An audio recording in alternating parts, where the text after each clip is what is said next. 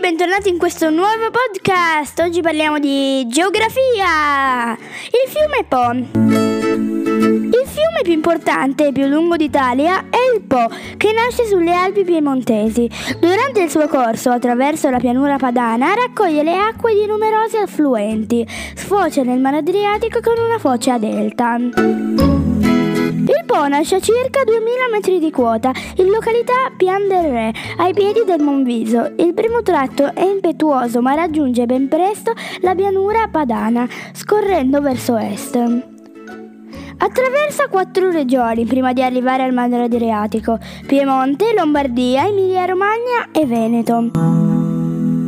Quando il fiume percorre la pianura, la sua velocità diminuisce e forma grandi meandri, cioè profonde curve, attraversa importanti città come Torino, Piacenza, Cremona e Ferrara. In questo lungo tratto il Po diventa navigabile. Presso la foce il corso del fiume si ramifica in tanti canali che formano il suo vasto delta. Po nel suo viaggio verso il mare trasporta molti detriti che deposita alla foce, per questo avanza di circa 50 metri ogni anno. Il Po è alimentato da ben 141 affluenti che scendono sia dalle Alpi sia dagli Appennini, perciò ha affluenti da destra e da sinistra. Quelli di sinistra sono tutti fiumi alpini con portata più costante e dimensioni più grandi. Quelli di destra, che provengono soprattutto dagli Appennini, sono corti e ripidi con una portata portata più irregolare. Il Po, una risorsa e un pericolo. Il Po è sempre stato una risorsa importante per l'economia della pianura padana. Era ed è fondamentale per l'irrigazione dei campi, oltre a costituire anche un'importante via di, com- via di comunicazione. Talvolta a causa di piogge particolarmente, particolarmente, forti che aumentano la portata del fiume e dei suoi affluenti, il Po comincia a ingrossarsi fino a uscire dagli argini e ad allargare i terreni vicini. Nel corso del tempo si ricordano terribili alluvioni che hanno distrutto coltivazioni, strade e paesi.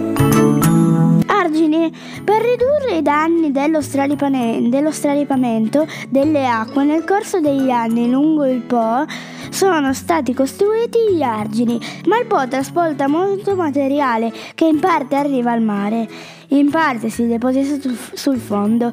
Il letto del fiume si innalza e gli argini sono insufficienti per contenere le acque. Che cosa, che cosa provoca un'alluvione? Alcuni fiumi, a causa di eccezionali precipitazioni, escono dal loro letto, provocando alluvioni.